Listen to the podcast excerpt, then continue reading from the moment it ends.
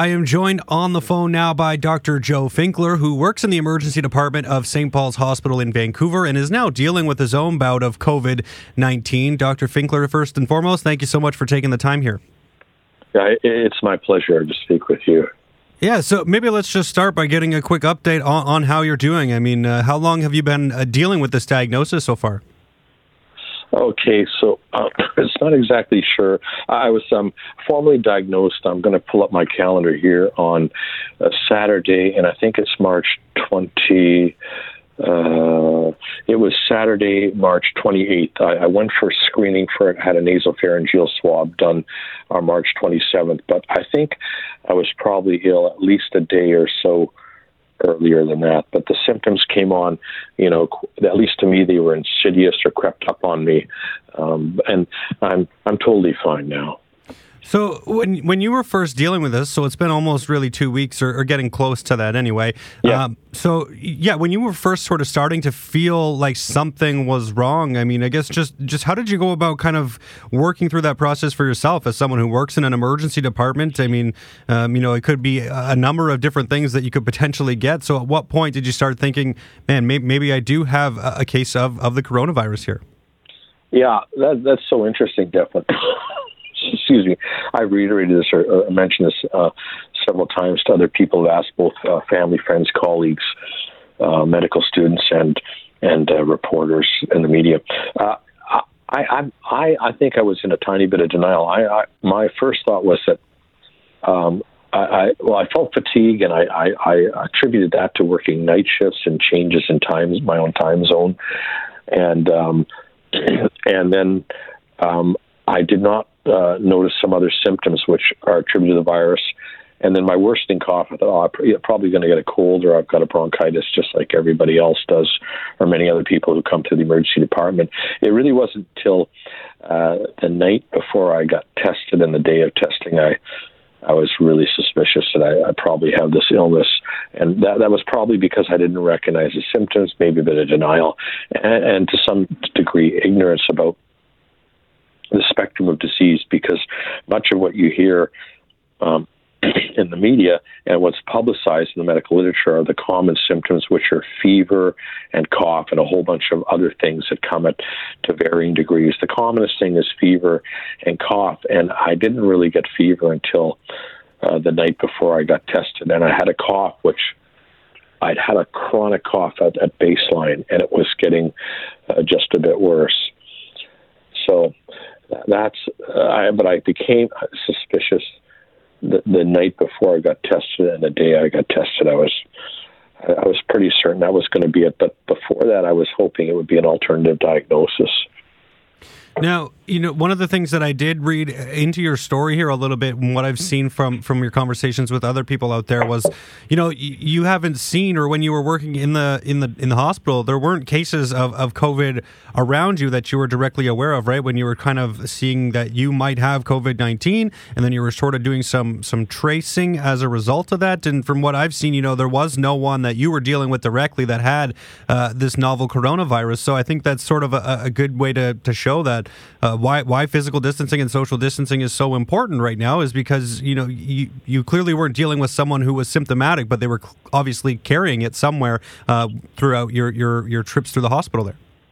Yeah, and it's and it's very possible uh, that uh, you know, uh, Jeff, that I, I may have picked this up outside of the hospital, although people might you know hone in the you're in a high risk setting. Right. But yeah, that, that is so true, and you know that was a a, a, big uh, learning point and a hard way for me to learn this that uh, even though you might not be in direct contact with a person that is COVID 19 positive or carrying the coronavirus, you can still uh, pick it up through transmission, either by touching, putting your hand on a desktop, a keyboard, a tabletop, a doorway, a butt that opens up an automated door, elevator, whatever, handrail and then you take your mask off or you touch your face and and boom, uh, you know you're you're gonna you're gonna contract it. Um, so yeah, I, that it was that, that is true that I didn't have direct contact with any patients that I was aware that had COVID nineteen. The caveat being, Jeff, was that first of all the guidelines for screening um, were changing. It was a shifting, shifting sands or moving target. Uh, you know, because we were everybody was learning more about the disease, and senior leadership and infectious disease and public health officers were trying to put together you know guidelines that made sense based on the data that was uh, emerging. So initially, we were screening people that were travelers to high risk regions who had symptoms like fever and cough and, and symptoms, other symptoms that resembled an influenza or viral respiratory tract infection. And, and then we were liberalizing as people knew that uh, you didn't have to have all the classic symptoms and there was community spread. In other words, you didn't have to travel from uh, uh, uh, Hubei province and uh, of China and Hubei city, and you, you know you didn't have to have all the spectrum uh, of illness to to um, be a candidate for swabbing. So our guidelines were changing. So I didn't swab every single patient I saw emerge in, in the emergency department over that time frame. But as we were getting closer to my my uh, illness diagnosis a day, they the, the uh, they were much more liberal with the guidelines for swabbing, and absolutely anybody who was sick and coming into hospital and need higher level of care procedure was was for sure all the way along getting the screening. So it's possible I saw patients and said uh, who came in for an, either a respiratory tract infection or didn't fit the, the criteria for testing, and I picked up from them, or came in for another reason, even an ankle sprain or a cut or a fracture, and they might have been carrying the virus. Like who knows, right? Mm-hmm. Um, uh, Dr. Finkler, too, I did want to ask. I mean, uh, you know, you've talked about that you did go about getting testing, and I think many people have probably seen the videos out there of, of how that swab works. But I just wonder if you could maybe describe what that feels like for people, because uh, you know, obviously, not everyone is getting tested right now. So uh, I'm sure there is a little bit of uh, curiosity about how that feels when that swab, uh, you know, is being put up your nostrils like that. Yeah, pretty. you know, I. I done a lot of swabs by the time I'd, uh, you know, I'd, um, before I was diagnosed and clocked out of working uh, for my quarantine period and self isolation. So I, I'd seen how people reacted, and I apologize to everyone. I know it, and um, yeah, uh, it, it, it's more than a little tickle. I, I wouldn't say it's horrible and painful. It's more than a little tickle and feels uh, very uncomfortable, and the natural reaction is to jerk your head back because it's on a, a long swab. It has to get deep into the back of uh, the base of the nose go back in the back of the throat, deep down to to get a proper sample. If you're just in the front of the nostrils, you you may get a, a false uh, a false negative. And so the, the natural reaction is to jerk your head back, and most of us are doing this. Uh, put one hand in the swab and one one hand in the back of the head, so you don't sort of arch away yeah, it's uncomfortable, not horrible. I, you know, if people are out there and thinking they have disease and that's stopping them, uh, this is over in a minute. Your worry and anticipation is worse and longer than the actual duration of discomfort, mm-hmm. and it's just mild yeah, like yeah. getting a vaccination. You know what I mean? Mm-hmm. People are afraid to kneel before it's over. You're poked and you're done. Mm-hmm. No, that makes a lot of sense. Um, and, and, then once you you did get your positive test, can you just sort of take me through how, how you feel felt and, and sort of how the virus progressed? Because we've heard, you know, there's a, a very a, a, lot of varying degrees of how the the COVID nineteen virus can impact people at different levels. So, just what was your experience like? I mean, what would you in, in terms of a, a, scale of severity? I guess can you put uh, a bit of a uh, measuring stick in terms of where you might have been on those? Obviously, the extreme side being people who would have to be admitted to the to, to the ICU or things along those lines, and, and the mild people who can just kind of wait it out at home, and all they really have is a mild fever when this is all said and done. What was your experience like? You know, sort of somewhere in between those two pillars, I assume. Yeah, I, I have to say on a low scale, I, I, will confess maybe I'm a wimp. Um, I, I would say a two or three, uh, you know, and I would consider like ten being on a ventilator in the intensive care unit, requiring critical care and and uh, and, and many medications to support um, vital organs in the body. Uh, mine was a, a, mild case. Yes, I felt unwell and, and crummy. I think no worse than some people might feel when they have influenza, which is you know high fevers, chills, runny nose, watery eyes, sneezing, muscle aches, uh, persistent cough. Um, I, I was probably in that spectrum, even though it's uncomfortable and and and, and uh, makes you feel unwell. Uh, I, I'm not. I'm not. I didn't feel I was fighting for my life or that. And I had the most fleeting uh, moment that I just wondered in my mind. You know, I've heard this this could go could go bad, and there are there are youngish people without uh, many chronic diseases who did up end up on ventilators, and not all of them did well. Um, and that only crossed my mind for a minute. Mostly, I just felt unwell and crummy, and I just sort of wanted to curl up and mm-hmm. do my own thing. Yeah. And it sort of progressed, it, and it really crept up on me. The big thing, the start was this incredible fatigue, like there was a headwind around me. I was walking in molasses, trying to walk on through water. All that's resistance, which I attributed to the night shifts. There was a fog in my head, like I couldn't wake up. I didn't have enough caffeine in the morning or in the evening. And this cough, this cough was a little bit worse, but I'd had a chronic cough that got a little worse. And the one thing uh, I tell people, and we've it's a sort of a curiosity. I lost my sense of smell. I had a terrible taste in my mouth most of which I attributed to wearing a mask. I thought, mm-hmm. well, the emergency department's got some pungent odors um, um, from people's bodily excretions sometimes, and also, of course, uh, the disinfectants that are used are industrial grade. And I wasn't smelling them, but I thought, oh, yeah, no, that's okay. I'm wearing a mask, so of course I'm not going to smell it. So that, I, I didn't notice that at all. And this, and the sense of bad taste, I thought, oh, I'm probably just breathing through my mouth because I'm not used to wearing a mask or mm-hmm. something. Interesting.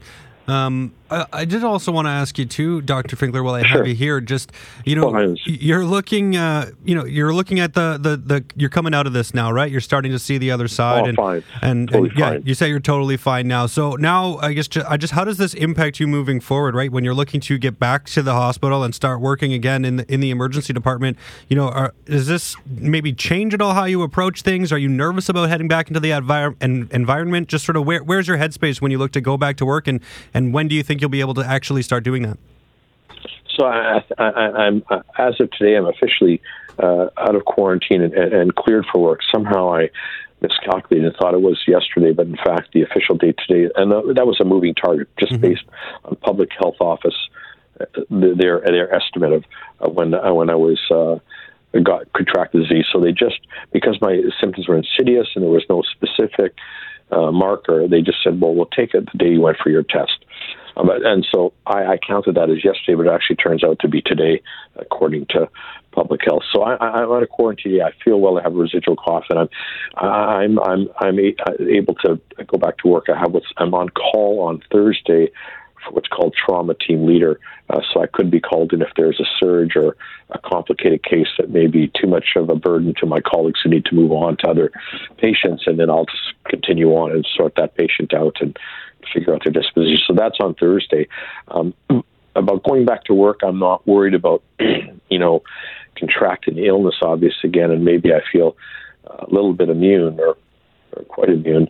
Um, but, but obviously, uh, you know, apprehensive, and then I know that my colleagues might just be concerned that, okay, theoretically, yes, this person's clear of the virus and scientifically, but I, I can't, cognitively, I can't accept that, or emotionally, I'm just I'm worried like you're like maybe like I'm a, a bit of radiation. You know what mm-hmm. I mean? Mm-hmm. I'm, I'm still radiating the virus, even though in people's minds it's sometimes hard to resolve things that have a, mo- a motive. Uh, content or force and reconcile that. And and we see that in the how our politicians act and our experts. On the one hand, the science says this. On the other hand, you know, there's there's you know fear or uh, speculation come into play, and and people um, you know, even though the virus, the case fatality rate's not 100%, it's actually quite the reverse. People don't care about that, and I understand that much better. All they care is what will this be the implication for me? Like if I get this, maybe I'm only the 1%, maybe I'm the unlucky 1% that not only gets infected, but gets seriously ill. And what will impact this have for my family and means for me to be able to work? So I, I, I understand this more now, and I don't think I appreciated that at the beginning because I'm was either ignorant or I had blinders or I'm just myopic around that. Mm-hmm. And now, having dealt with that and understanding there's you know regulations, guidelines, and people must feel comfortable. You must fulfill these quarantine uh, guidelines and uh, adhere to infectious disease control precautions and all that.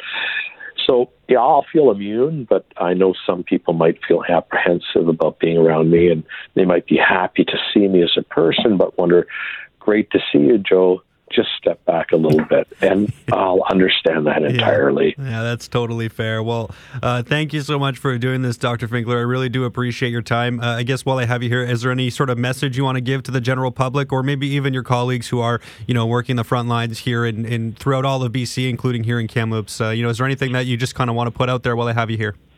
Yeah, for sure.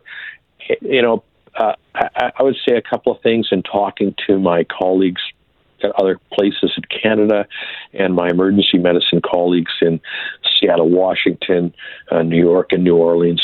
People I've connected uh, uh, with. Um, first of all, you know, we should be really pl- proud of our our healthcare planners. They've done an amazing job. I'm super, super impressed. Um, you know, sometimes you get cynical, say, "Oh, they're managers, leaders. All they care about is this, that." Know, the people and people have come together and put in the time, the effort, the thoughtfulness, pouring over data, speculation, and broken down boundaries between departments, divisions in the hospital, uh, hospital systems within a health region to come together. Uh, public health has taken an amazing lead, you know, starting out with the most limited data they could, making the best guesses about what we should do in terms of social isolation, public dispersion, shutting down mass gatherings. I, I, at the beginning of this, before this started, and before this all uh, came out, you know, I, I sort of rolled my eyes and said, "Oh yeah, sure." um, and and and slept it off. You know, when I was ignorant at the beginning of the the pandemic, and uh, looking back, you know, these people were spot on. They made the best decisions and really good decisions for all our welfare. Uh, I, I think this shutting down the province, the movement of people, restricting access everywhere, is the right choice. And and and I think we it, it looks like the curve may be flattening a little bit, which means we can't, you know, uh, let up our guard. Uh, you know, the, the second thing is I think that those things that they tell us to do, wash our hands, keep distancing, and perhaps wear a mask or self isolate if you have symptoms. I think that's all su- super appropriate. And the other thing I'd mention is, yeah, you, most of us who get the disease, like n- probably more than 90%, will have a mild case.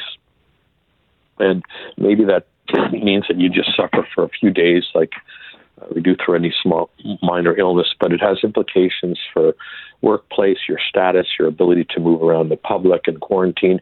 It has implications for family members who might also have to be, well, will have to be quarantined because they're in contact with you.